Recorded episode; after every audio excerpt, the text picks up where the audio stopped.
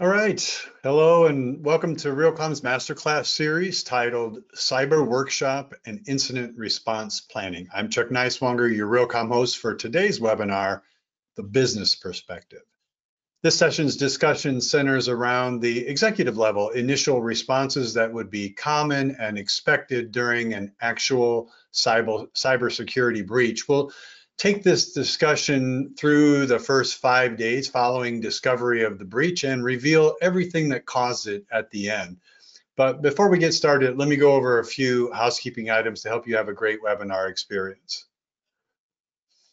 First of all, thank you to our live attendees. Today's webinars, uh, like last week's session on the IT and OT perspective, will simulate an actual tabletop exercise designed to test the company's existing exi uh, incident response plan, how they react, identify weaknesses, and assess areas that need improvement. Uh, you're welcome to take the role of observers if you like and make comments on what you're seeing and hearing along the way. And we may share some of those uh, uh, findings and some of the, your comments at the end of the session when we wrap up, when everybody else is, is kind of assessing how that went. In the handout section, you'll find detailed bios of our panelists. There's no slide deck for today because of uh, mostly this is just a simulation that wouldn't be very interesting. For the best webinar experience, we do recommend closing out any other internet applications, especially streaming videos. And as always, I do recommend paying attention, maybe even taking notes. The test will come when, not if, you have your own cybersecurity breach. And if you are experiencing any technical issues with connectivity, sound, or video quality, the best thing to do is disconnect and click on the webinar link again. You can also email Ian Thompson at ithompson, that's I-T-H-O-M-P-S-O-N, at realcomm.com for help during the event. But don't worry, you won't miss anything since you'll receive a link to the webinar recording later today.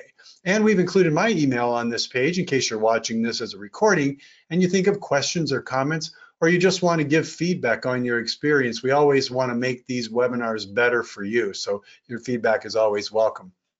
This educational webinar is supported by Realcomm's outstanding and loyal sponsors. 5Q are the commercial real estate and technology experts. 5Q understands the intricacies and inner workings of commercial real estate's legacy technology systems, and they provide technology and cybersecurity management in all commercial real estate sectors. Michael Baker International, with more than 300 engineers, architects, planners, and experts across nearly 100 offices in the US, they are a leading provider of engineering and consulting services, delivering innovative solutions to complex infrastructure challenges. We are very grateful for these contributions uh, of these tech partners to our industry, to Realcomm, and to helping us educate viewers in sessions just like these. We are featuring members of these companies in key roles during this webinar, and be sure to include them in your vendor selection process when you're thinking about any of these kind of issues. So that would be very helpful for you. I've got three polls for you to run. Uh, let's go ahead and put up the first one, very simple. It's really just give us an idea of where you are in your company. We've tried to provide some in, uh, position descriptions that just about anybody could identify with. So take a moment to, uh, to fill that out. And then uh, the next question was, has your company experienced any sort of cybersecurity incident or breach, if you can share that information with us. We'd be glad to uh, to check it out and comment on it. And, and these things could also tailor some of the direction and some of the conversation, especially towards the end when we're doing an assessment.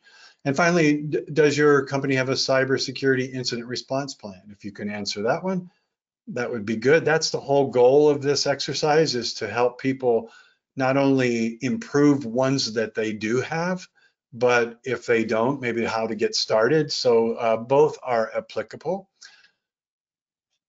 All right, very good. I do want to give you an idea of the company that we're talking about. This is the targeted company portfolio. We've we've named this company Utopia Investment Management. That's our our default company that we like to use. They are a registered investment advisory company with the SEC. That does make a big difference in some of the decisions that'll be made.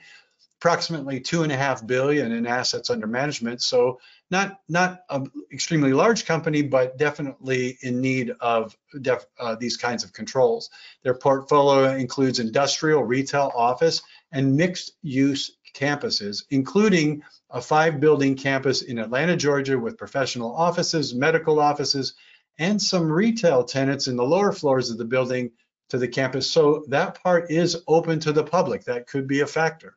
Incident response plan has been developed for Utopia, but it has not been reviewed in the last 18 months, and it has not been thoroughly tested until now. All right, let me introduce uh, each member of our masterclass tabletop exercise, starting with our facilitator, Don Goldstein. Welcome, Don. Hey, Chuck. All right, very good. So I can hear you. That's good. Our CEO is Jay Marling. He is a CEO and managing principal of found and founder at CapRight. Welcome, Jay. Yeah, glad to be here. All right, our breach leader, or soon to be named breach leader, is uh, and CIO is Susan Jarek. She's a senior vice president, IT and CIO at Elm Communities. Welcome, Susan. Good morning, good afternoon, everyone. All right, our chief finance officer and legal expert is Howard Barish. He's principal of HB Solutions. Welcome, Howard. Good morning, everybody. Oh, good afternoon at this point. All right, I'm there. Okay, there you are. I see. There's a little bit of a delay. Our IT director, also playing corporate communications and HR, is Grant Rickoff. He is principal virtual CIO and uh, and uh, chief dishwasher at GNR Consulting. Right? Okay. All right. Good. Welcome, Just Grant.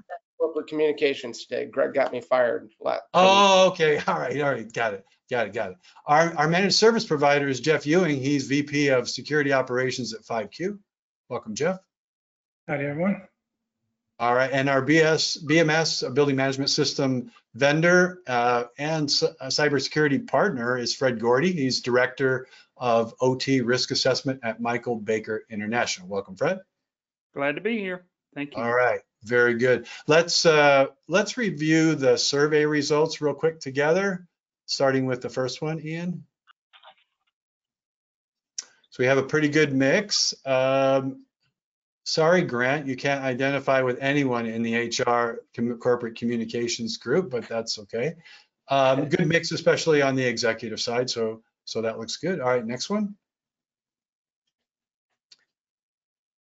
And ever experienced a breach? Uh, so no, not sure, not at liberty to share. So we'll call that a yes. So 31, 31 yes, 31 no, and and not sure. Good mix, Don. I think you could probably refer to that. All right. Finally,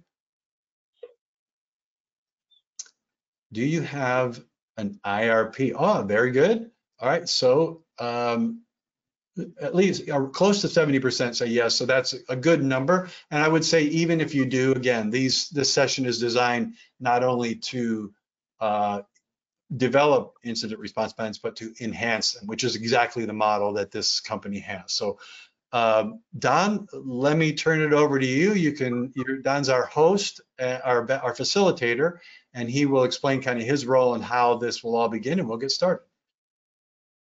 Thank you, Chuck. And uh, thank you, Realcomm, for putting on this very important uh, webinar uh, this week and last week.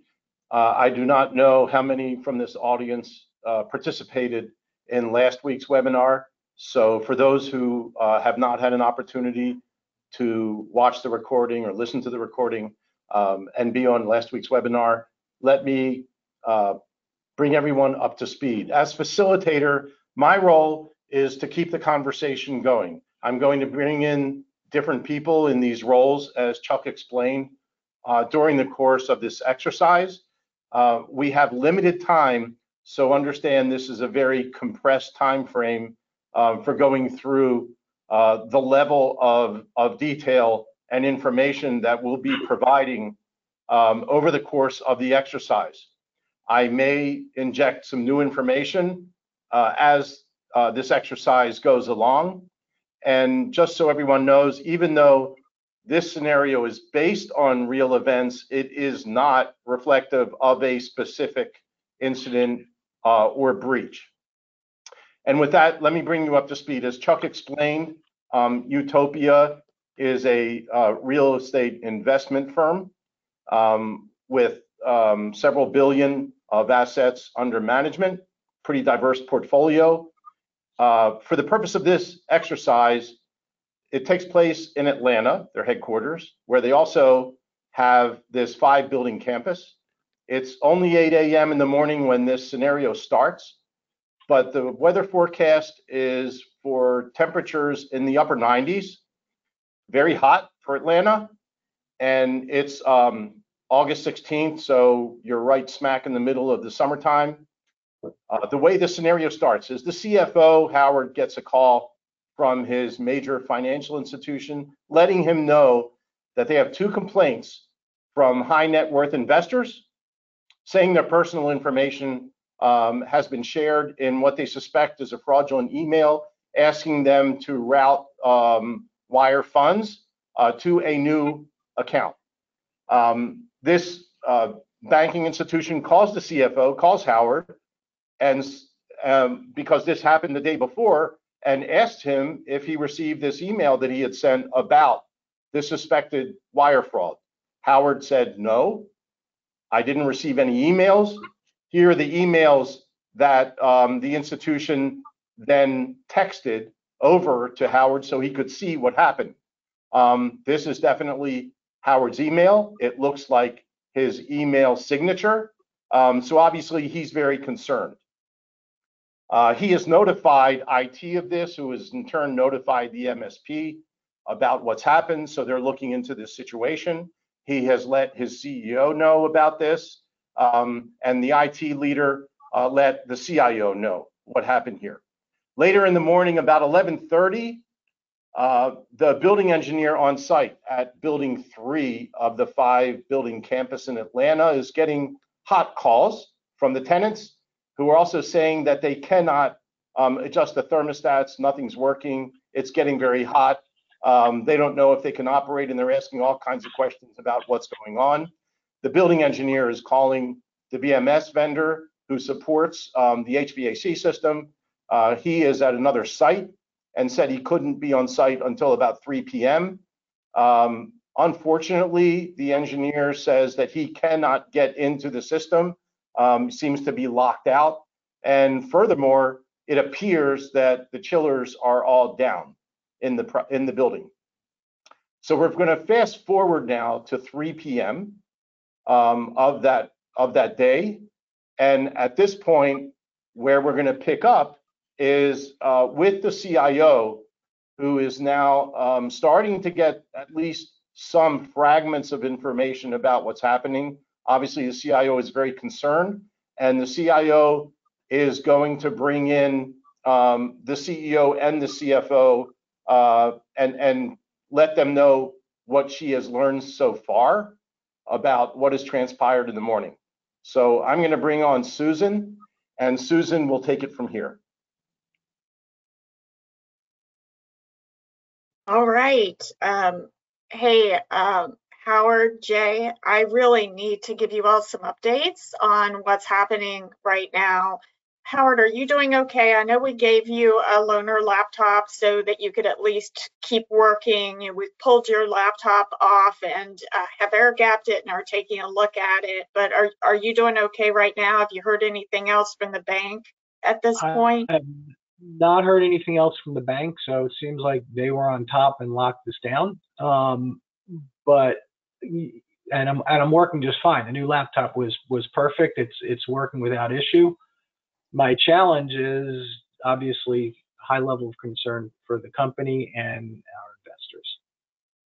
Oh, sure. I mean, Jay, I think Howard brought you up to speed earlier uh, about exactly what what happened and what he was hearing from the investors. But I wanted to give you a little bit of background about what we're doing so far so that the two of you can help me think through this and determine if we need to declare an incident. So we brought in our MSP and he is looking at everything at Howard's laptop, at our logs, at network traffic, at um, everything possible, but it's taking a while. In fact, it's it's taking a lot longer than I really wish that it was. So I don't have the complete information that I'd really like to have to be able to give you the guidance right now. I know after this conversation, I'm going to go back and talk to them and try to get more information, but you know, right now I just I just don't know enough except you know clearly we have some type of, of problem from an IT standpoint. Now, I'm also getting some really unusual reporting from building three in our uh, North Atlanta campus. They're telling me that the building information, the building management system is offline and uh, that the chillers aren't running there, that tenants are really starting to complain because it's so hot outside. You know, we've we've called in our BMS vendor and he's taking a look at things along with the building engineer. Um, it doesn't it doesn't sound good, but I don't I don't know if these two things have anything to do with each other or not. Okay, um, let me take, let's take stock here for a second. Since we talked last, Susan, I, I went and just uh, glanced through the IRP that we had, and like honestly, I can't remember the stuff that we did, you know, last time. But I started reading it, and there's some good stuff in there. Um, I, I think we're going to have to at some point decide whether we've got an incident on our hand. And I just, I, I've heard, you know, about the through some other channels about the stuff that's happening in Atlanta, but I want to sort of separate this off because um, I'm mostly concerned about these account and routing numbers flying around. You know, uh, we're a reg reg registered SEC. You know, uh, we we this is like massively important that we understand what's going on here. And you know, I think about this that that you, you know whether we should call breach or not is is really how do we want to you know on the one hand it, you know we have something serious that appears to have happened. I don't know that at this point we can be certain that it came from us. Um, there are there are really three sources of, of ways to get these account numbers. Um, you know, it could be the, the individual or the individual investor, it could be the bank, or it could be somewhere in our systems. And so what I don't, what I, what I think really points to it being a serious issue is that is these email things going on with the spoofing with, of Howard's email. Um, yeah, that's that's what's concerning, Jay. Is where do those come? I think it points to us, you know, and and what I'm that's what I'm mostly worried about is is um, you know when do we when do we have to do that and, and what are our obligations? Um, you know, this isn't something that I'm used to dealing with on a day-to-day basis. So, um, Howard, like, what do what do we what do we need to do here? Like, what what what are our obligations to investors? Like, um, I, you don't have to actually give me all the answers right now, but we need to start thinking in that direction. So, so that's one problem that we have, and then we'll separate out and we'll talk about the Atlanta thing separately because I think that that's that to me at least falls in a different bucket, um, and a slightly it's important but a slightly less important bucket. Yeah. So just briefly, and um, the trigger would be if we do declare a breach, um, and I also reached out and talked to our general counsel a bit as well because I wanted a legal perspective as well. So if we trigger a breach, um, remember again, as you pointed out, we're an RIA, right? So we have a higher duty of care um, and a fiduciary responsibility to our investors. Number one, and first and foremost, to protect their information. Um, if and if we do declare a breach, we our regulators get involved, um, and we have a duty of care to both identify, diagnose, and then quickly remediate. Uh, and I can go through some of, you know, if we get to that point, we can go through in detail what some of that stuff means. But in addition to that, we, you know, we have some pretty substantial people out there who their information's at risk. So it may also entail you and I um, certainly picking up the phone in the case of some of the more senior, you know, bigger investors, maybe getting out there and meeting with them directly to ensure them we're okay. You know, I, I want us I want us to take a step back here because I, I think you both have really good points, but you know, we really need to be careful what we say. And I don't think we've ever scripted out what it is that that we need to say in a situation like this. You know, one of the things that I've been doing in the meantime is is I did go back and look at our cyber insurance policy. You know, we we started with this particular firm we're working with about three years ago. And uh, you know, at the time we went through uh, an introduction and talked to them about what would happen. And you know, one of the things that they said is when we are ready to declare an incident, we need to let them know and we need to let our insurance broker know too. And we just need to be really careful not to do anything that then they're going to have to undo or that could potentially impact the fact that our cyber insurance would even cover what we're doing. So I just, I want, I know that you know, your first uh, inclination is to go with action, but I think we have to to be very, very thoughtful and make absolutely sure before we trigger an incident at this point. I mean, Yeah, does that, If we decide to declare a breach, I, I, you know, I don't know whether we're there yet, and some of that, a lot of that is in, in your hands, Susan, because it's the technical issues that are gonna ultimately drive whether it was us that was penetrated. Um, so our, our counsel was all, our GC was also saying, you know, we may, if we get to that point, bring in outside cyber counsel as well. And, and our insurer might want us to do that as well. you know, I, I just, I, there's just so much we don't know right now. I, you know, we've had those reports, but could there be more? You know, I'm, I'm hoping the MSP will be able to tell me, you know, some more information. Is there other data that's been lost? Is there going to be you know, some kind of ransom demand? I mean, this, this is, we only heard about this early this morning. I don't even know what, what else might be on the horizon. So I'll tell you what, you know, um, we don't want to cry, necessarily cry wolf because we don't know. I take your point. I will say that like I've read through the documentation, there's nothing that tells me what constitutes a breach. You know, nothing, nothing really clear cut. You know, I wish it were, I, I just wish, you know, we had some real guidance on that. Um, uh, and, and I think we should try and figure it out in the meantime on the fly here if we can. Um, and I, you, know, I don't, I, I agree with you, Susan. We, we maybe shouldn't call breach right this minute, but it sort of seems like it's trending in that direction to me. So I think we need to do what we need to do to prepare for that. And is there a time that we can circle back?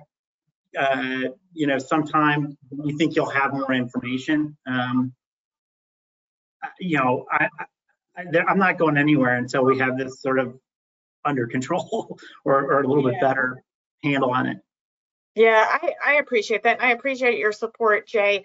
Let's plan to get back together at um, at about 7 p.m. this evening, and that way I can. It'll give me some time to get with the MSP, to get with the building team, to look a little bit more into our insurance because this may even go beyond our cyber insurance at this point. And then let's get back together and maybe we can uh, pull in Grant from communications as well and uh, and see what he thinks too. Yeah, I mean, the, the, the building issue in, in Atlanta, you know, I feel like you have this happens periodically, like there's something, something mechanical in the building. I don't necessarily want to assume that that, that the two are connected like that. Uh, you know, I don't know. It just seems kind of like tenants are always complaining that they're hot. Um, and, and there's always something that broke somewhere and we have to get it fixed. Um, but it sounds serious and like we got to stay on top of that one as well. That's a different problem, and that's more of a, that's another kind of communication problem. So um, if, we can, if you can gather up as much as you can on that, so we can you know sort of work on these things in tandem, um, I think that would be um, helpful. Yeah, All and right. Jay, in the meantime, I'll, I'll appease those two investors who are calling us and, uh, you know, keep a lid on it. Yeah, bring me in if you need me. All right, Great. we'll do. All right. Thank you all. I'll keep you informed. Thanks, Susan. Okay, so now we're going to fast forward to 7 PM uh, in the evening. Um, While the uh, IT director and MSP are investigating on the email front and what appears to be this attempted um, wire fraud and then the information that has gone um, from the investors. Um, a- apparently, uh, you know, they, they believe that accurate information that they, they have the, from um, their accounts have been um, compromised. Um, At the same time, at Building 3, the situation is getting even more critical because the tenants uh, left the building. They weren't able to cool the building down. They weren't able to get the systems operational. Uh, The BMS vendor came on site in the afternoon. And now, uh, what's going to happen at this point is that um, Susan, the IT director, uh, before she brings on the executives back on the call, she is getting her updates from the MSP and um, from the building system uh, provider. Um, They, uh, they obviously have some issues here, not just on the CFO's front with, with his email. They also have this growing situation in the building where there's retail, there's critical office um, tenants there who need to be in the office. Um, They're starting to say, when are we going to get back? Or we're going to have a big problem. Um, And at the same time, um, it doesn't appear that that situation is getting any better. So uh, I'm going to bring Susan back on as the CIO, and she's going to bring uh, the MSP and then uh, the building vendor, uh, system vendor, to get um, her updates from them, uh, leading up to bringing back and reassembling the executive team. All right, all right, let's see. Um, Jay, are you there? Jeff? Oh. Hello, how are you? Doing well, Jeff. I How I are don't you? believe that for a minute. But uh, I do want to give you a quick update. I talked with, uh, with, with uh, the other grant earlier in the day, and we got, we got some, uh, some things we found out since then. There, uh, we did find that Howard's email, while it did not have a forwarding rule on it today, uh, for a period of 10 days prior, it did have a forwarding rule on it that was set by someone with access to a service account. Uh, They then came back in later and removed it. Uh, It looked like that was the reason he was never receiving emails from that bank, from that institution. Uh, We've taken that and the type of data that we've been searching for, uh, and we have found that there's a lot of spreadsheets with that same data that is not in secure areas. It's also been shared through email as an attachment. And a couple of folks have actually sent it to their personal Gmail accounts. So we don't know what type of file that ended up being or if, how it got compromised that way. It's po- potential, it's very possible. We've got a lot of work to do. We're gonna have to go outside of uh, change control and we're gonna work internally at the M- at the MSP. We're calling an emergency change control process where we're gonna make some changes and we're gonna have to document them later and get them approved later because this is really critical and it's gonna take a while. Well, you know, I, first of all, thank you. That's a lot, a lot more information than we had just a few hours ago. So it's really helpful. I, eh, there, I have so many questions as to how something like this could have happened and have gone undetected. I, the, I just really, I, I just don't, I don't understand. It can, can you tell me, you know, do you, do you have names associated with any of these accounts? Is there anything else that you can tell me? Because I know that, that Jay and Howard are gonna want a lot more information than this. You have several accounts that have administrative rights and they run as a service account. That means they run in the background for, you know, for an accounting function or perform some function for some application or some database. Some of those have been, looks, at least one has been compromised and it has administrative level access. Once that happens, someone can spread around as quickly as they want. We're trying to track back as far as, far back as when it could possibly have happened, but it's going to take a lot of forensics and a lot of time to get that done. I know uh, y'all do have an insurance policy, so when you enact that, uh, they should have some guidance in, in that respect and have somebody for us to work with to do the details. But to try to stop the bleeding, so to say, we've got to restrict all of those privileged accounts. We've got to change passwords on probably everybody, but we're going to need to coordinate that with IT uh, and get some of these things moved forward. um, there's a lot of things we have to look at from the firewall standpoint, from connectivity. Um, and then Grant had also mentioned something about you had another incident at a at a property. Um, Yeah. and we don't normally see some of those devices come out, but the traffic we've been gathering in the logs lately and going through, we're seeing traffic from those uh, OT networks that don't normally come through. Usually it's just your property managers and, you know, sending email and doing their normal job. But from that site for a while, we've been gathering a lot of uh, uh, OT network type protocols that have come on the wire, which is odd. Um, we haven't checked any other site, but we just thought we would bring that to your attention too. I I appreciate it. You know, I'm I'm really nervous. We haven't we haven't communicated anything within the organization yet. I mean, I you know, a few people know, you know, just because of the chatter that they hear, you know, with people talking back and forth, you know, certainly the people that are responsible for uh, the campus in uh, North Atlanta are aware, but you know, I'm a little nervous as to you know how much we want to really alarm people, but I know we need to do things to protect them. Are you documenting everything and uh, putting it in uh, the help desk location that we talked about last week? Because We. I, you know, I just I want to make absolutely sure that if we declare an incident and we call in our cyber insurance folks that we have everything documented and that we haven't done anything that they're going to tell us we shouldn't have done. Yes, we've been preserving evidence since the first call we got this morning. Uh, All the team that's working on this uh, is, is uh, putting everything in the, the location we talked about. Uh, Everything that's been, been done is, is documented. And like I said, though, we are enacting an emergency change control process. So we will do some things before we document them, but it will be documented to, to help you get to the root cause of this at the end of the day. And we'll help however we can.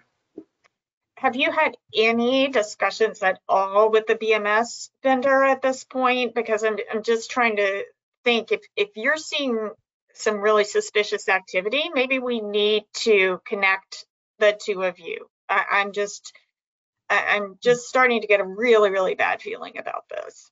You haven't checked any other properties, but normally we don't see that type of protocols coming across the wire. It's just, I didn't note it as suspicious, I noted it as anomalous. It was odd.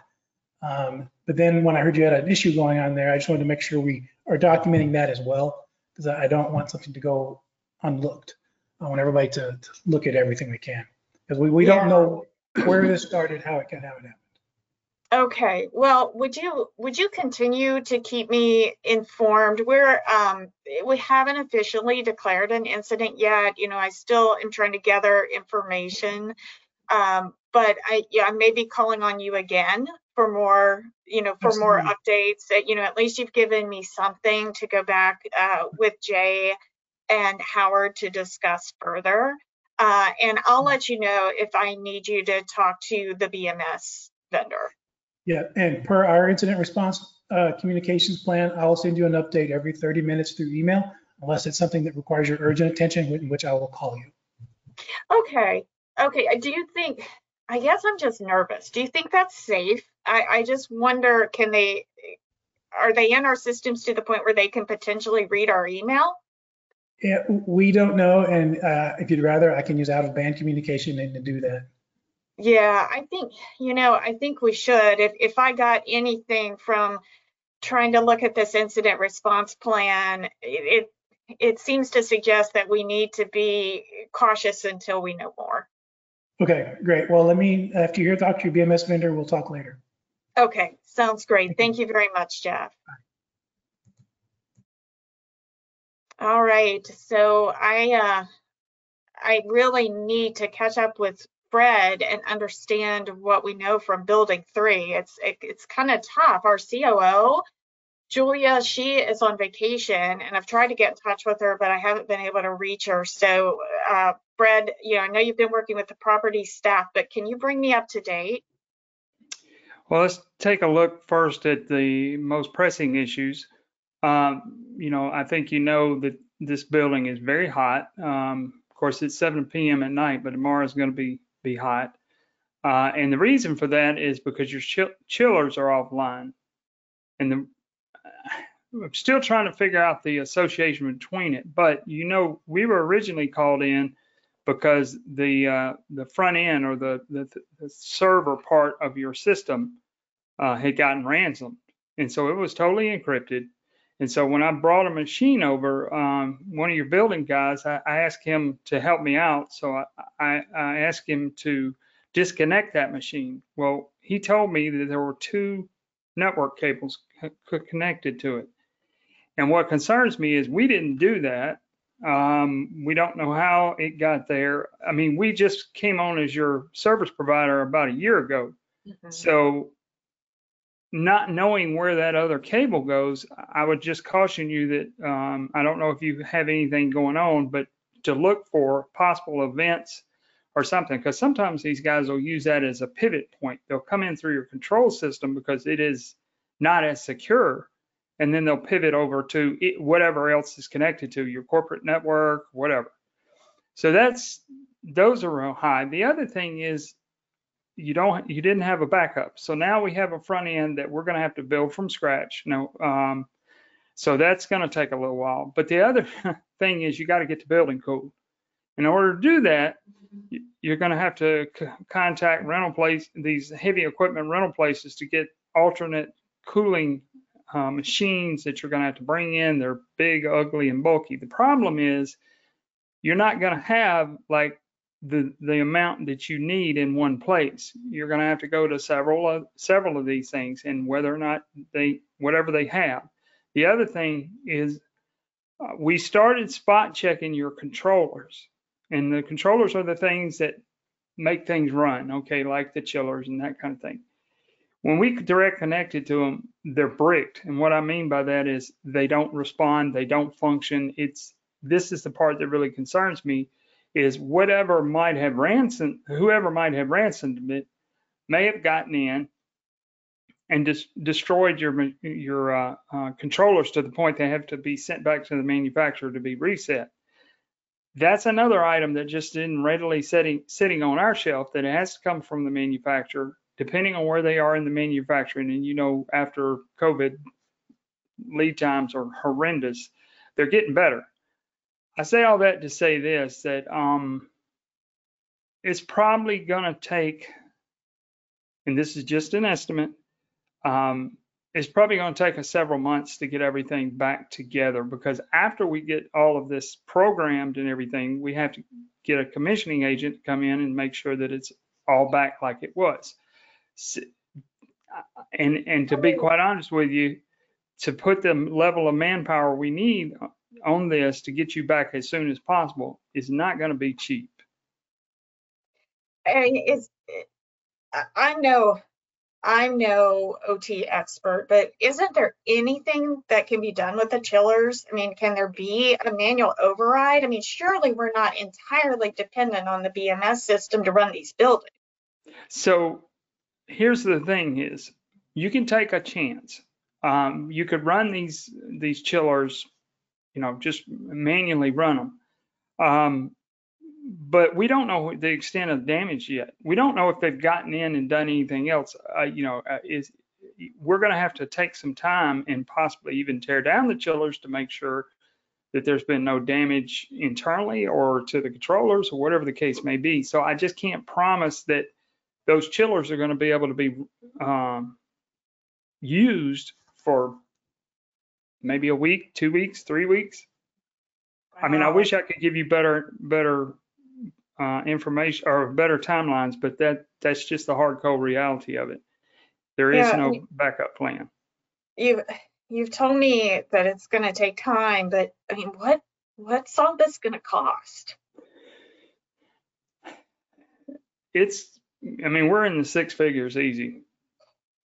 Wow. I mean, I'm and I'm just, you know, trying to put it all together, and you know, that doesn't even uh, take into account the rental costs that you're going to have on those um, alternate cooling units. That's And just our might- part. What might that be? Any, any ballpark? Um, I mean, the, uh, you know, we're talking thousands a day, tens of thousands a day.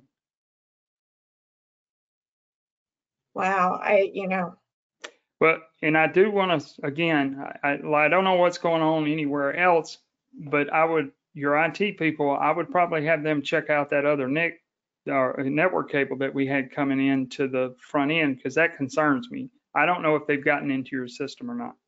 So, Yeah, I, that's a, that's a really good point. I will ask the team to take a look at that. I will, uh, I, thank you very much, Fred. I actually, do you have, uh, Jeff, our MSP's contact information? Because I'd like to put the two of you in touch. Uh, I think, I think the two of you should probably be talking and I'll go back and check in with the executive team and bring them up to speed. So, you know, thanks for Yeah. everything. You know, please keep me up to date on Okay. what's going on. do you think it's a good idea to reach out to him now, or what do you think? Yeah, I'd go ahead, if you would, go ahead and reach Sure. out to him now. Okay, we'll do. Okay, so now um, it's just a little later um, in the evening. Um, Jay uh, was called in at seven o'clock, but uh, he got an emergency call, so he had to uh, he had to jump off um, because a lot of things are happening right now. Um, now he's ready to come back on with Susan and with Howard, uh, the CFO, and get an update um, from Susan as to what she has just learned. Jay and Howard, I've, I've gotten a lot of, a lot of information in the last few hours and, uh, it's, it's not looking good. Uh, you know, our, our MSP has gotten a, a lot of indication that there definitely has been some significant breach activity. Um, uh, you know, service accounts being taken over and, and doing some of the things like, you know, Howard, with your email, um, that, that you wouldn't even be aware of. Um, you know, the, the fact that some, some Gmail accounts have been in use, trading information and collecting information of, you know, about the company. Um, and it, starting to talk too about some of what they're seeing on the network traffic on the OT side and seeing that there's traffic there that doesn't make sense. It's it's not our property teams. Uh, so I had a good conversation with Fred and uh, got some updates on what's going on with Building Three. But I wanted to let you know up front, I've connected uh, Fred and Jeff together because I think that the two incidents might potentially be related. Now, the news that that Fred gave me is is really disheartening. Uh, you know, one of the things that we really had hoped is that we'd be able to get the BMS system back online quickly. There's no backup of the BMS system. We never did it. We, you know, foolishly assumed that the BMS vendor was doing that. We didn't do it, so they're going to have to rebuild all of that. They think our chillers are damaged. Uh, they said, you know, just their work alone is going to be six figures. And that doesn't even account for anything we'd have to do to make the tenant spaces uh, habitable again. So I, I think at this point, I I would really uh, suggest that we think about what to do about that building and uh, what we need to do internally. Uh, and if you all are comfortable with us moving forward and declaring a breach. Um, okay, well, thank, thank you, Susan. Uh, you've, you've had a long day, uh, as we all have. Um, so, um, I, I only caught the beginning of that conversation with Jeff because I was talking to our lead tenant in building three, uh, not happy with us. Uh, and, uh, it's, you know, what I gathered, I, I'm still trying to separate all this stuff out, you know, and, and deal with it, like how, how we want to deal with it. But, um, the first thing I, I'm thinking is, is it, it now does seem like there might be a connection here based on what you're hearing from Fred. You know, it's good that you got them communicating because I think that it's, um, you know, going to be, you know, hopefully we'll, we'll discover a little bit more about the source of the problem and that might help us fix it a little bit. But, you know, in terms of these, these situations, it sounds like they may be connected now. Um, and it sounds like it definitely is on our end, whatever the issue is. Um, and so I think we do, there's, it's sort of indisputable in my mind that we have to declare, you know, reach um, and, um, and and get the ball rolling on all of that stuff. Um, so I would assume that we need to reach out to our insurer. Um, you know, this isn't their first rodeo. This is what they do. So I think, you know, there are a lot of things I wish we had been more prepared for. Uh, honestly, I- you know, my job is, you, know, raising and allocating capital in real estate. I don't really deal with this stuff that much. So I'm not, you know, gonna pretend like I do. Gonna let you guys do your jobs. But I think we, um, you, you know, we- definitely need to avail ourselves of the resources that that um, the cyber insurance has. And um, Howard, we need to do, I, you know, by by tomorrow morning or, or very very soon, we need to understand what our legal obligations are and make sure we're ticking all the boxes. Because one thing I want to make sure we do is that we take this stuff. This, this is now our problem that we're going to have to own going forward. And so um, I think we're gonna we're gonna just it's important that we take the lumps and that we're very clear with our communication when we understand what's going on. You know, if we're in this, and, and, and Grant, I want your input here too, but I think you'll agree with me. So like when we know something and we can be forthright with whether it's investors or tenants or our own employees, I think we got to be, you know, a little bit open. Yeah. com- You know, I completely agree. I just so got, I- I gotta take right now to get some more information, so I'll, I'll be back on in a moment. okay. In the, Um, in the meeting, So let me interrupt for a second because uh, Grant um, uh, on corporate, from Cu- corporate communications, just got a call from Kim Nash, a cybersecurity reporter for the Wall Street Journal, because she has seen on social media where tenants from Building 3 have been evacuated and they have been given no information as to why and when they'll be allowed back in the building. You all, So- we, we can't, we can't talk to her right now. We, we don't have any sort of, of template to guide us in how to have a conversation with a, with a reporter. I mean, anything we say, I mean, it is going to immediately be available to, to anyone in the world, no matter what their relationship is with us. And if we haven't followed things properly, I, we're, we're just going to make things worse for ourselves. We really, yeah, I'm sorry get jump really in. I, I, I- I take your point, like, let's, you know, ultimately, um, the responsibility for all of this stuff rests with me, you know, and so I'm gonna have to make a statement at some point. Um, and, and I take your point, you know, when we have enough information that we can, you know, be forthright in a way that's useful, um, I think we can do, do that. Uh, if we look at the advantage of the situation, you know, it's the end of the business day. Like there, there are no tenants in that office building right now. They're not gonna or, you know, and, and we, we have, I think, you know, until the morning to sort of craft something um, and, and start to think our way through how we want to communicate this. Because that's a separate issue. We got to deal with the threat, you know, and, and how we're dealing with that. But then we also have to deal with the communications. And like, I have to be the person, you know, um, who, who takes that, you know, responsibility. It is my responsibility, you know. Um, Yeah, I know, Jay, I Jay, know. jumping in here for a sec, y- y- we can't, no communication go, go out before it also passes through legal. I know we, we got to go through Grant, but there, there are some very, I, I've been looking at this and the, the heartburn levels driving, uh, you know, growing. Um, because we're an, a registered investment advisor, we keep going back to that. We have some very prescribed things we need to do and ways in which we need to respond. And yeah, you've got to own the response, but it's got to go through a bunch of layers of review before it can go out. Understood, but there, there have to be some templates for this kind of thing. You know, it, there's nothing in our, in our IRP that has anything about how we communicate. Um, Yep. You know, it's very vague, you know, um, and I wish we, you know, had something off the shelf that were, were approved, but it- we don't.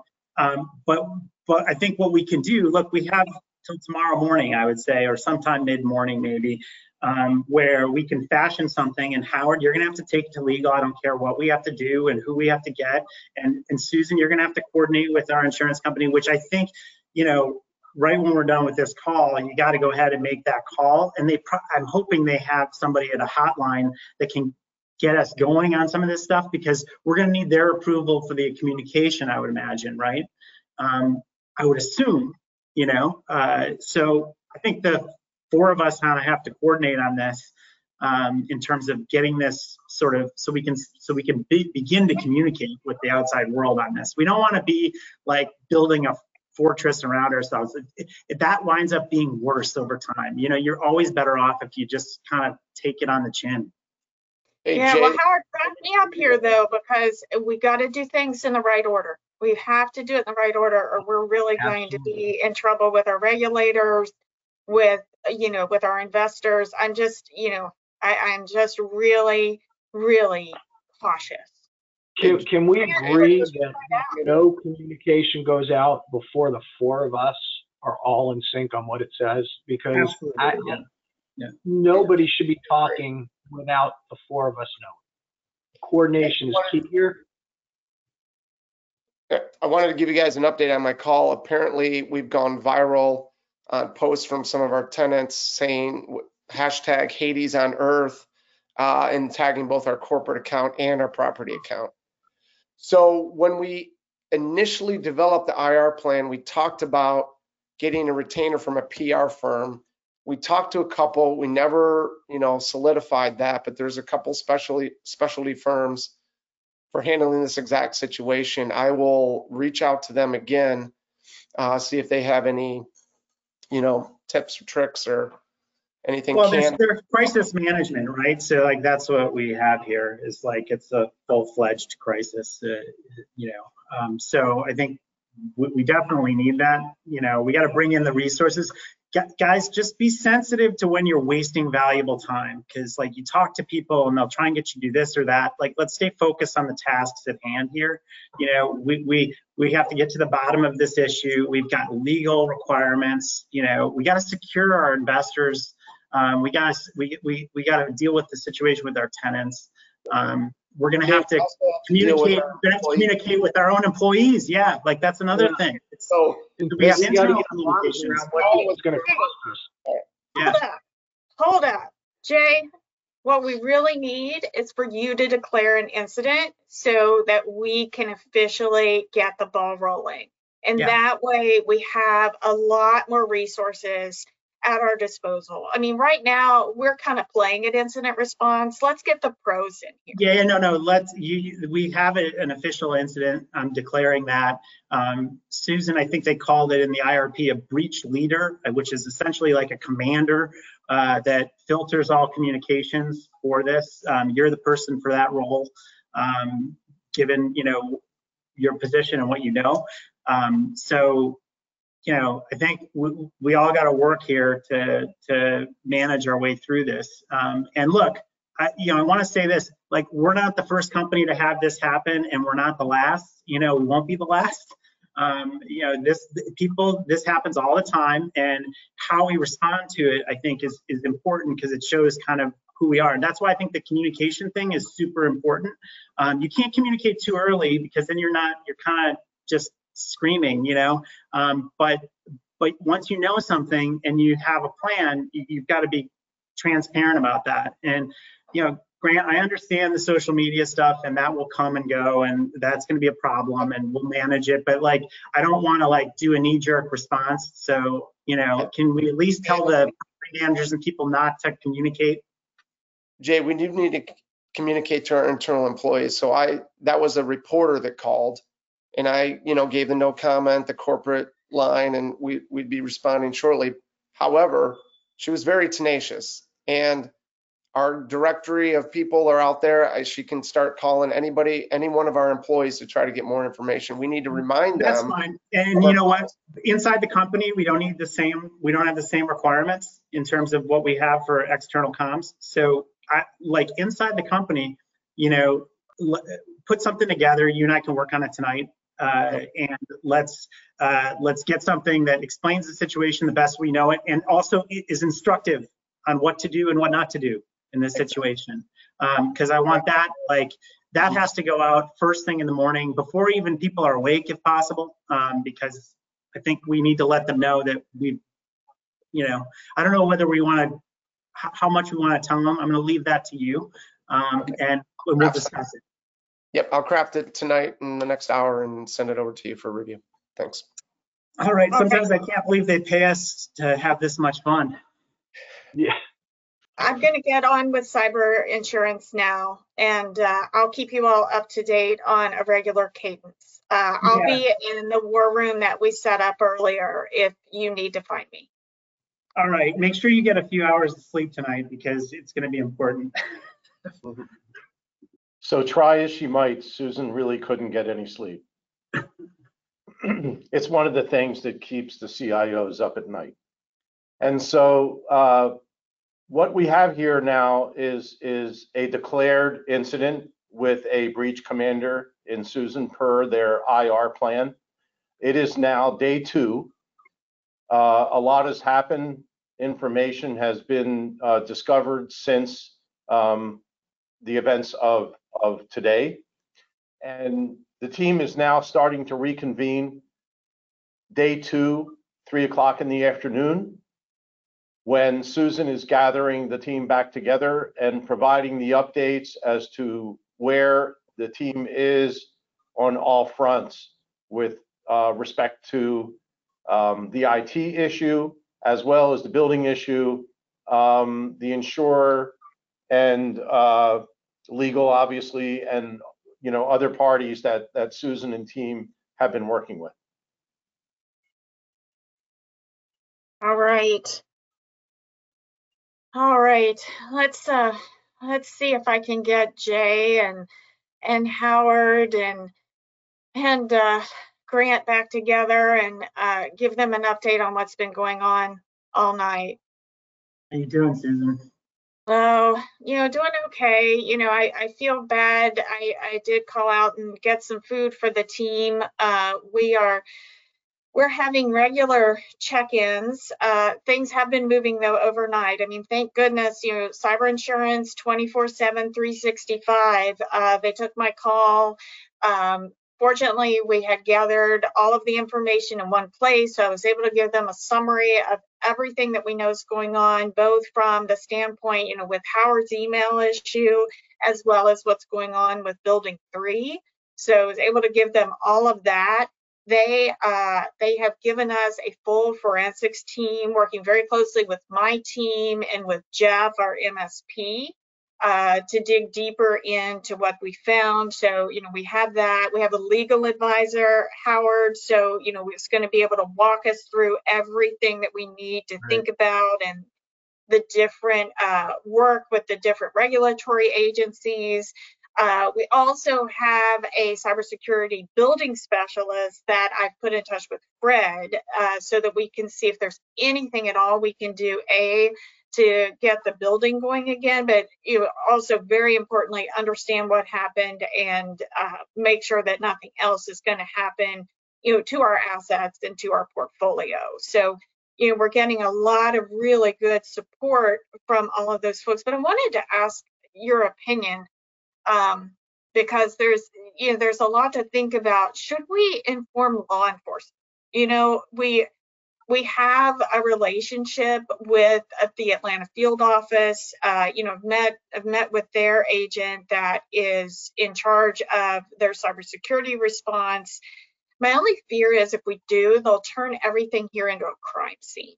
And they're gonna, you know, they're gonna want us to maybe stop doing things so that they can come in.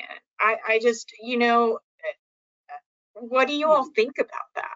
So Susan, one thing we have to do now that we declared a breach is we got to let the SEC know. Once that happens, I don't know where it goes, right? They may, you know, when they get a sense of what's involved, they may do it.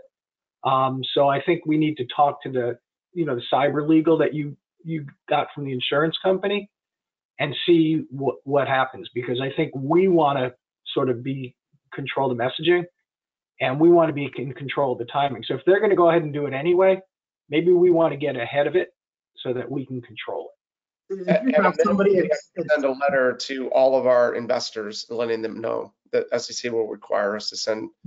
Yeah, I Yeah. that that's the case, Yeah, but no, like, how, how's the relationship with the, with the um, cyber insurance, like, it, are, are you, do you feel like there's someone there who like you, you feel very comfortable with? Because, you know, they've been through this, you know, hundreds of times. So like, why are we trying to reinvent the wheel here? Like, if we, if we need to report it to law enforcement and they kind of tell us that they've seen analogous situations and that's what's been done and that's, this is why you do it, and that's what we do, right? Like, why do we need to, we don't need to think about this problem. We got a thousand other problems to think about and I really don't, you, you know, that's not going to solve the issue that we have, the issues that we have right now, right? So um, we, Yeah.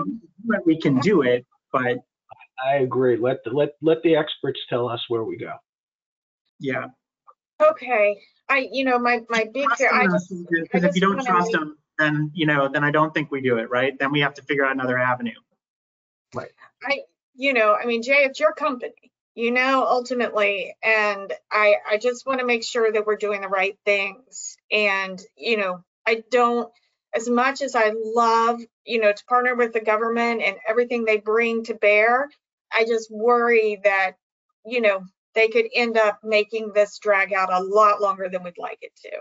Okay, well, let's get an opinion on it. Let's get an opinion on it, because I just don't feel qualified to make a good judgment on that, Howard, and I don't know that, we- this isn't something that's in your, No, I. I just know the SEC's coming no matter what we decide. right, of course, yeah. So we might, And they I don't maybe, they may dictate it, they may dictate it as far as we. That's my point. So Yeah. we should at least understand it, what they're gonna Okay. do and what that requires. That's my point. if we know there's nefarious activity and we have a breach and we're calling it a breach and somebody came in and did something, I believe we need to report it at least to the FBI because it could be part of a broader, bigger investigation. We could be one. Stands to reason, Grant, but sometimes these things are counterintuitive and like, maybe they don't even want you to know that they know, you know, who knows? Like, and so I, I just, I just Well, don't feel like we have the answer to that. I think you're, you're, it concerned sounds about the external narrative because we One need, thing I do know for sure we have to do is we need to get with our investors, especially the two whose information was compromised, and we need to notify them immediately. That's part of our responsibility once it Okay. breaches. Hey, you and I guys, I'm, I'm getting a call from, from the insurer. Let me, let me drop off and, and come back. Please, please don't do anything without No, we're not. These are breaches. Yeah, but she's the commander, you know? Yeah. Yeah, okay, let me interject here, uh, because, um, the insurer just called Susan. And apparently, uh, when they learned about, um, the email incident and the fact that, uh, multi-factor was not enabled, uh, they went back and looked at the app that you submitted to the insurer and you had checked the box that MFA had been implemented in the organization. And now Susan is, uh, being questioned on whether or not MFA truly has been rolled out to all the employees. Hey, Jay, Yeah. we need to also then go back and look at our D and O insurance um, and see what protections are there, because there may be, if, if the cyber folks are gonna run, there may be something there to fall back on. Okay, understood. So I, I have some, better. some news for you all. Um, the insurance company, you know, as you can imagine, is, is looking at everything we've represented to them. And, uh, you know, in filling, I mean, you, you all should see these forms, you know, and all the information that they want. And, you know, I think, I think we thought we were going to be implementing two-factor authentication across the organization. And so we went ahead and checked that box the last time we updated cyber insurance. And then, you know, Jay and Howard at the last minute, you cut it out of my budget, so we didn't do it. So the insurance company is really unhappy with us that we said that we had it and we didn't do it. And now they're threatening to pull their resources. All right. Um, I didn't even know that that was part of the discussion in the budget. Like, I had no idea that that was, but I mean, why would we really? This is one of those things that happens that, where you're just kind of like that. Um, all right, well, I think we just keep working with the insurance company. That part's gonna get sorted out later, you know? There, there, there may be something that we have to deal with, you know, but we have to, again, I'm just gonna keep refocusing us. They're still working with you, right, Susan? I mean, they haven't stopped working and they may be angry at us for ticking the wrong box, but we're still, they're still doing the stuff that we need done, correct? they haven't stopped working, but they very much could pull some of our coverage for some, for part of the incident, that we may, we may end up having to pay some more out of pocket than we originally planned because we, you know, we really are in violation of what we represented to them. So, as you know, as we start thinking about what all this is gonna cost, let's, let's be aware of that too. Yeah, I mean, it, we're, we're like when you're in these situations, guys, you're separating the world into things you can control and things you can't control. We can't control what the insurance company is going to do or how they're going to handle it. As long as they're doing what we need them to do for this situation, we have to just keep working with them. So, Susan, you know, I, again, like it's a clerical error. Um, it's a significant one, but it is a clerical error, and like we're going to have to kind of try and see if we can work through this. You know, that's I don't know what that even means, but that's what we're going to try and do. And, and I'm sure we will be talking about this months from now um, with our insurance company, you know, so it's just one of the legacy things that we're going to have to deal with. Um, and, and, you know, uh, I mean, we'll talk about this later, uh, but like, you know, we're not, yeah, we're, we're $2.5 billion fund. There's only so much um, of a spend that we have for, for this stuff. You know, um, we, we, I think we do, we're, on par with our peer group, but I, I would think. Um, so, you know, hopefully there's some leg to stand on there, but, but we just have to, let, let's press on here um, and, and deal with the communication issues because I think those are probably the most pressing right now. I know, I know, Jay. I just, you know, and I know it's probably because I haven't had any sleep, but you know, I, I don't want to say I told you so, but I, I told you so. You know, you spend the money uh, up front or you spend it now. And Yeah, so here we are. now. I get it. Uh, Susan, there's a lot about this situation that's not ideal. Um, and, um, you know, uh, like, honestly, like, this isn't what I do. So like, I didn't, you know, I'm, I know about, uh, you know, raising capital and, and allocating capital. That's kind of what I do.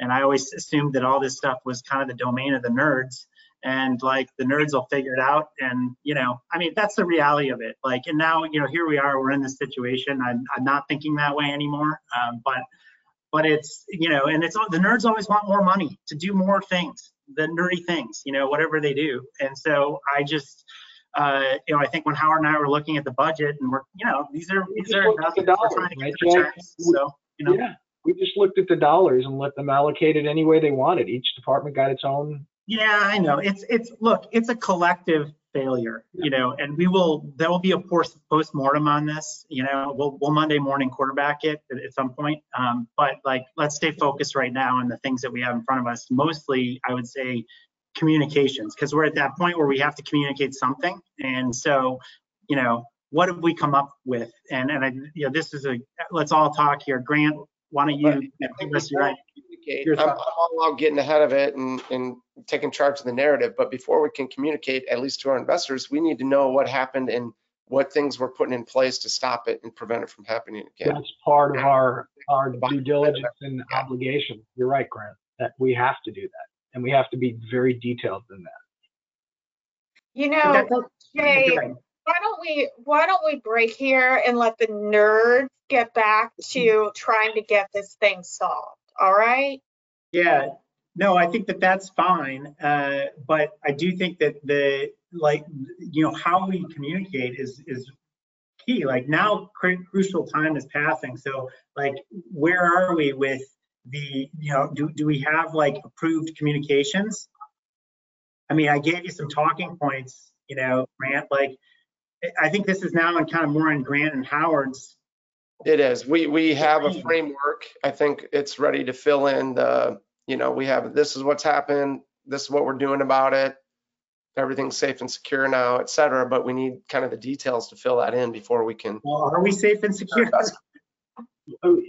So Grant, that, just, that's just where. make sure you're talking to our, our guide at the cyber insurance company. You know, they're, they're gonna help us and make sure we're communicating the right things in the right ways. Uh, you know, make sure whatever you're giving to Jay to talk about publicly, that they have blessed it before it goes out.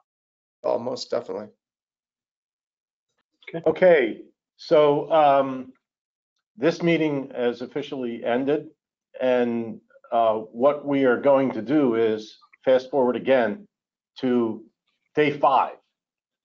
Uh, On day five, there is a lot more information that has come in about what has happened, even though they're not thoroughly finished with all the forensics and every, and in containing the incident. Um, They do know a lot more about what's happened. And so at this point, which will be really the wrap up of this uh, exercise, Susan is going to bring um, each of the folks on who have been on this, uh, involved in this exercise, and then get an explanation as to what has occurred and what steps have been taken uh, to date to contain um, the incident. So Susan, you're back on, and you're getting a debrief of what has happened until now and what the teams know. All right. Well, let me uh let me bring Jeff back on. I know, you know, he's been working as as as hard as my team's been working to try to understand what's happening. Jeff, you know, thank thanks for sticking in there with us. This has been really one of the roughest things I've ever been through. Um what uh what what do you know now? Okay, so we've done, uh, made a lot of changes in your environment now. Um, we are prepared to turn MFA on for everyone, but that's going to be a bigger project. It's going to have to have a rollout and communication, um, and it's going to take some time. It's outside our normal agreement, but we'll get to a cost at another time. But that's a big thing. So we're prepared to do that, but we've already reset all internal passwords company-wide. Every user, every service account, every administrative account. We've also established a separate cloud-based user account for uh, that further limits the use of uh, and capabilities of a privileged account. What it can do, what it can talk to, who can use it, how often that password gets rotated or, or not rotated, gets changed, and, and who owns that. Uh, we've added conditional access policies uh, that ensures that logins are coming from a known trusted source. Um, it- you wouldn't be able to log in from that BMS server to your corporate network anywhere or to an AD server. Um, we did define or did definitively uh, see that they are linked. Uh, we heard that from the BMS vendor that there was a second NIC card plugged in there. We don't know when that happened, uh, but we it, it looks like it's been there for quite a while. Um, but we do think that was the path used to get access to things in the corporate. We've also modified a lot of firewall rules, uh, or restricting inbound and outbound traffic and, and port, uh, protocols and ports that weren't formally uh, done at that property uh, before. So we're gonna, got a plan to implement that across all of your properties. And again, it's just another, it's a big project that's gonna have to roll out and have a big cost to it. Um, Yeah. we, we started implementing uh, uh, our, our SIEM, uh, the one that y'all didn't pay for last year when we had the proposal, but we're using it now. And we're going to put a proposal in front of you to continue using it so it gathers the logs in a single location because this time around, our guys had to scramble and look through everything manually and it was a, it was a big mess. It just took too long. Um, and then finally, we, we've done a lot of policy configuration in your Microsoft tenant. Uh, and we're going to recommend that you increase your Microsoft licensing levels so you can take advantage of all of the security enhancements that they have. Uh, they're the most hacked company in the world for crying out loud. They know how to stop some things. So uh, it's to our benefit and to your benefit to have those in place to help prevent this or at least lessen the pain the next time uh, this should happen. So there's a lot of things, real quick, I know, but uh, that's a lot. That's what we've been doing the last three or four days.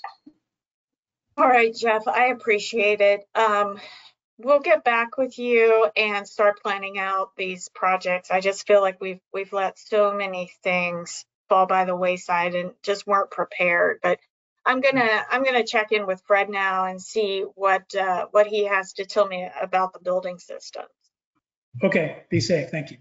Thanks. Hi, Susan. Hey, Fred. So what uh, what do you what do you know? Thank you for sticking in there with us and helping us. Well, I do have some good news. Um, the good news is we found an original copy of the programming, so we're not going to have to start from scratch. Oh, that's Uh, good. The other good news is talking to the manufacturers, they're telling me that it would be about two weeks but that they are going to try to get you some controllers earlier than that. Um, but the bottom line is your head end, the thing that originally was ransom, uh, is pretty much toast. So you're not going to be able to get any uh, forensics off of it.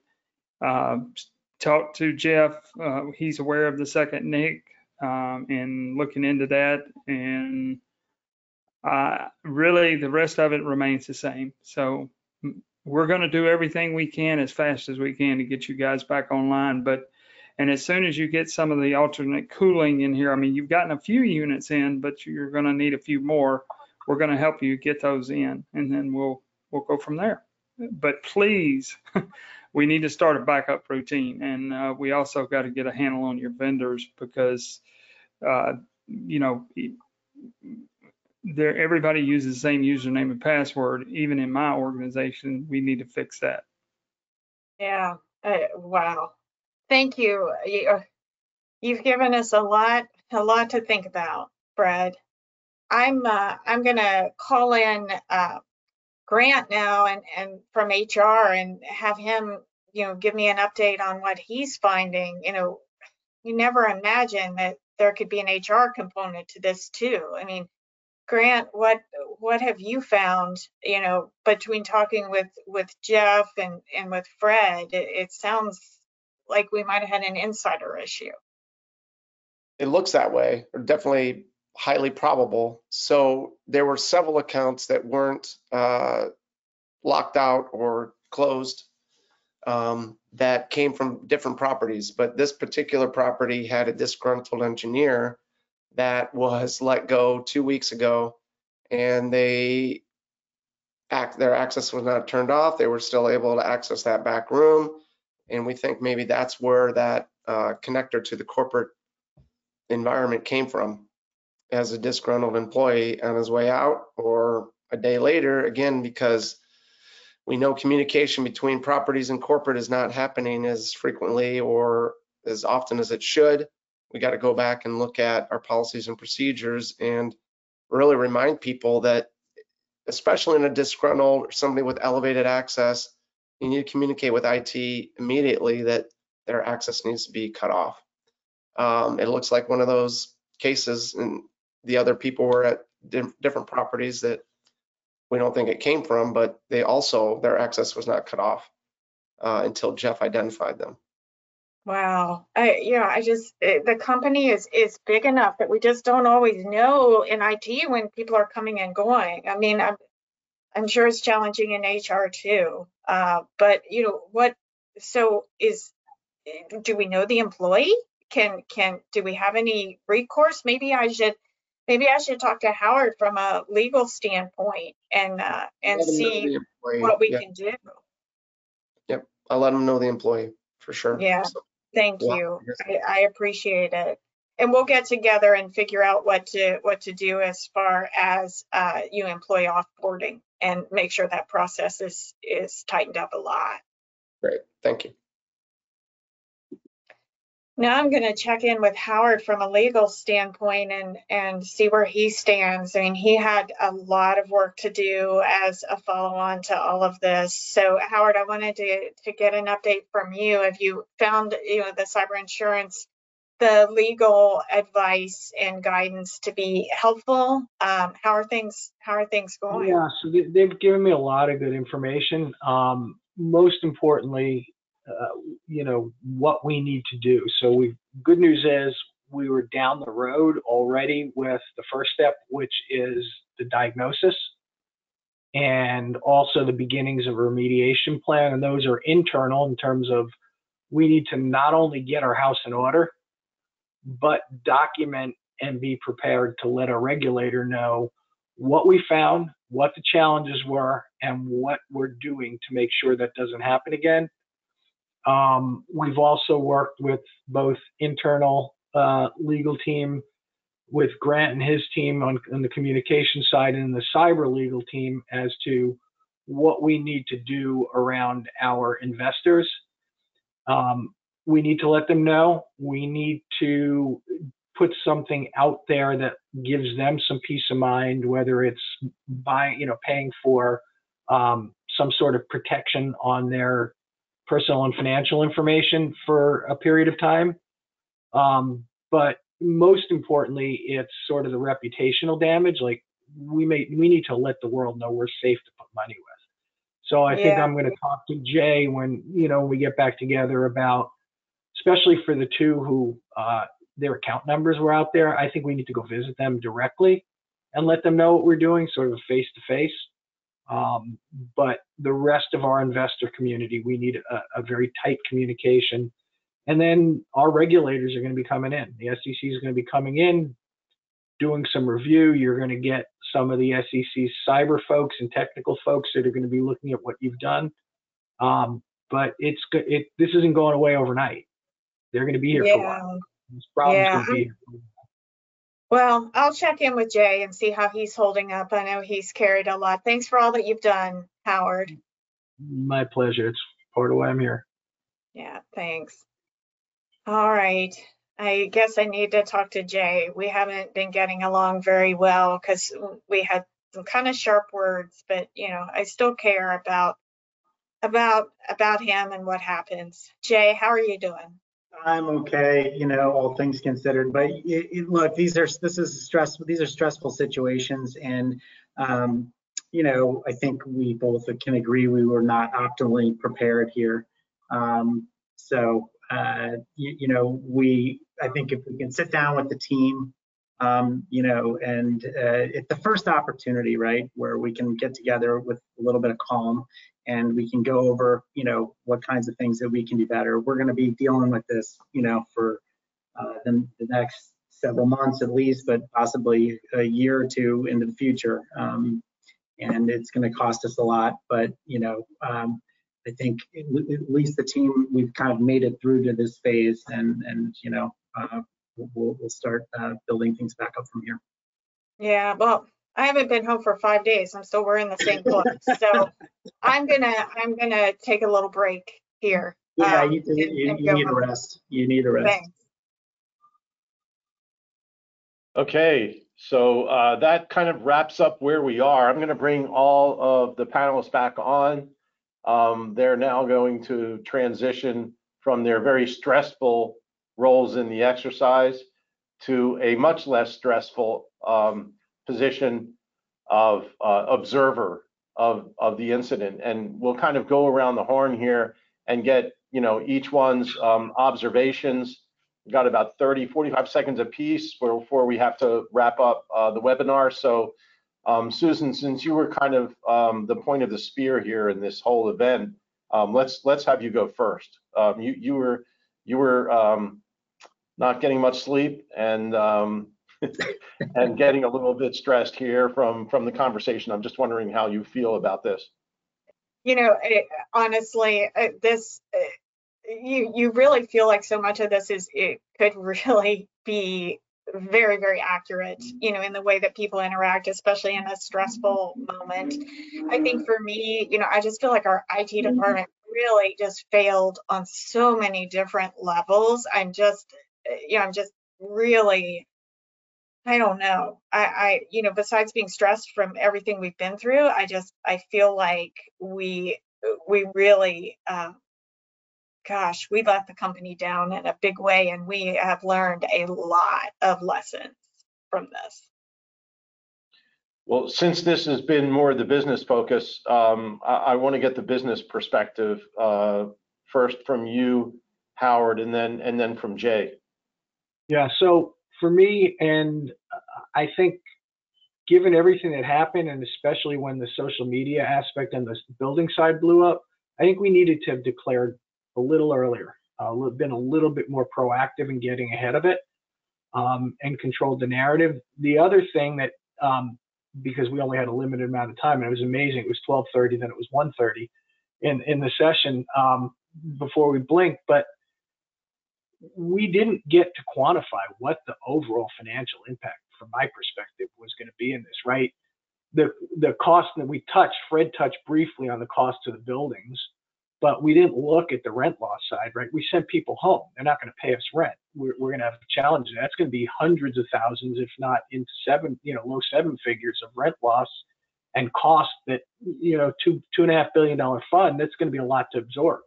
And you can't pass that through to the assets so you know maybe to build that one building building three. But either way our financials are getting clobbered and we need to know that. So um, i think from my you know susan got through it a lot of heartburn and god bless the it folks the nerds that that really probably were up around the clock. But I think from a business perspective, we're here and we're going to be dealing with this for months to come.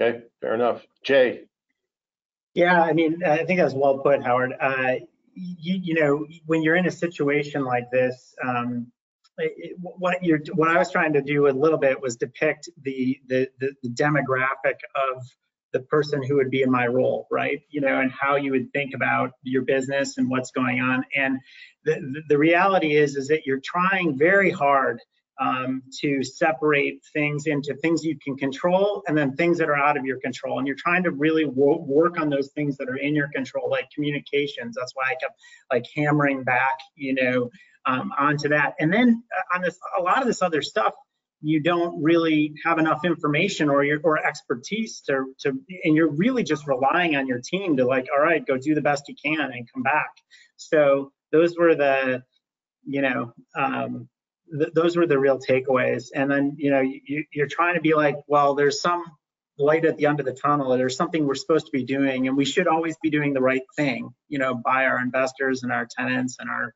employees like that's the other thing you have to kind of that's like a north pole in one of these exercises okay, so we've got about a minute here. Um, uh, Grant, in, in your role, HR and, and communications, just real quick. Yeah, more on the HR. I, I, I think you can have the best policies and procedures and even this IR plan, but if it's not visited frequently and reminded, it, it just, it collects dust, right? So we could have the best onboarding, offboarding policy, but if you're not reminding with turnover as people come on or new managers come in at a property, that this this is how we got to do it. This is you know, or cybersecurity policy, cybersecurity training. If you don't Yep. keep hammering that through, you know, the, the people are always the weakest link in in these situations. Absolutely. Jeff, real quick. Yeah, I think it hammers in that the uh, cybersecurity as a whole is not just IT's problem. It's everybody's problem in the company. It comes down to our behaviors and how we act, you know, click on things, do things, and follow those policies and procedures. Thanks. And uh, Fred, your perspective. Mhm. None of this was a surprise to me uh, because this is what we see all the time. Is that on the OT side, no backups, nobody knows who has access, nobody knows how things are connected. Well done, team. Very good. Thank you. Chuck, back to you. Yeah, I want to just thank again for the team. Uh, you guys, uh, I think we had some great comments uh, that that popped in.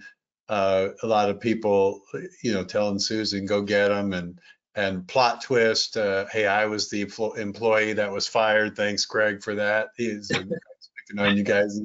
And uh, yeah, I think what's what's interesting about this too is all of those uh, companies and that are represented here that have said they already have their IS their uh, IRP in place, you got to exercise it. And and I think uh, you, you got to uh, continue to throw in different scenarios. The other thing too is with, a with a registered investment advisor with the SEC, auditors will be living at your buildings, and and you're going to co- constantly be audited. So the uh, the necessity to stay on top of these processes and prove that you have them uh, ready to go uh, is is significantly important. So because it's not just uh, you know the, usually when an auditor says we finished our evaluation with no findings, that's the best you can get, uh, and, and they won't say that you don't have anything wrong. They just say no findings, right? Uh, and so uh, that's your goal is to have no findings. But as soon as you have a finding that you have to respond to, that elevates things significantly more. And so uh, just uh, always be aware of that. So I just want to uh, thank again, thanks to our panel. Uh, you guys, your contributions are fantastic. I think we'll use this as a learning uh, video for a lot of different people. So that's fantastic. I want to thank also the live audience uh, for being active, or if you're watching this as a recording, uh, you know, we again, we all want to get better at this. So your feedback is is definitely valuable to us. And so we really want you to uh, provide feedback. You're welcome to use my email that I gave you early on. Um, I do want to mention we're going to take a break from webinars for June because we want you to attend the Realcomm and come out and see us in, in Caesar's Palace. Uh, in July, we'll pick up the fireside chat format with the webinars to talk about mid-year projections, kind of an assessment of where the commercial real estate space is, and maybe some projections going forward, things that people need to know both from the Realcomm side and the IBCon side. So that'll be great. Um, and so we do encourage you then also to connect with us at the uh, at Realcomm. You can uh, really become a member of this community, develop relationships, expand your network connections. It's a great place to see those face-to-face components. We'll be in Las Vegas, as you see here, Caesars Palace, June 14th and 15th. There's some pre-con events, there's some educational breakout sessions, so much more going on. Just check realcomm.com for details and be sure to register early. I think the golf uh, outing may only have a few slots left. So if you're a golfer, you better jump on it quick. So again, just a big thank you to everyone. Really appreciate all your help. This was an excellent session. Uh, some work went into it. So appreciate everything you've done. Uh, that's it. Thanks again. That's it for us. Be safe and we will see you in July or at Realcomm. Take care. Thanks, everybody.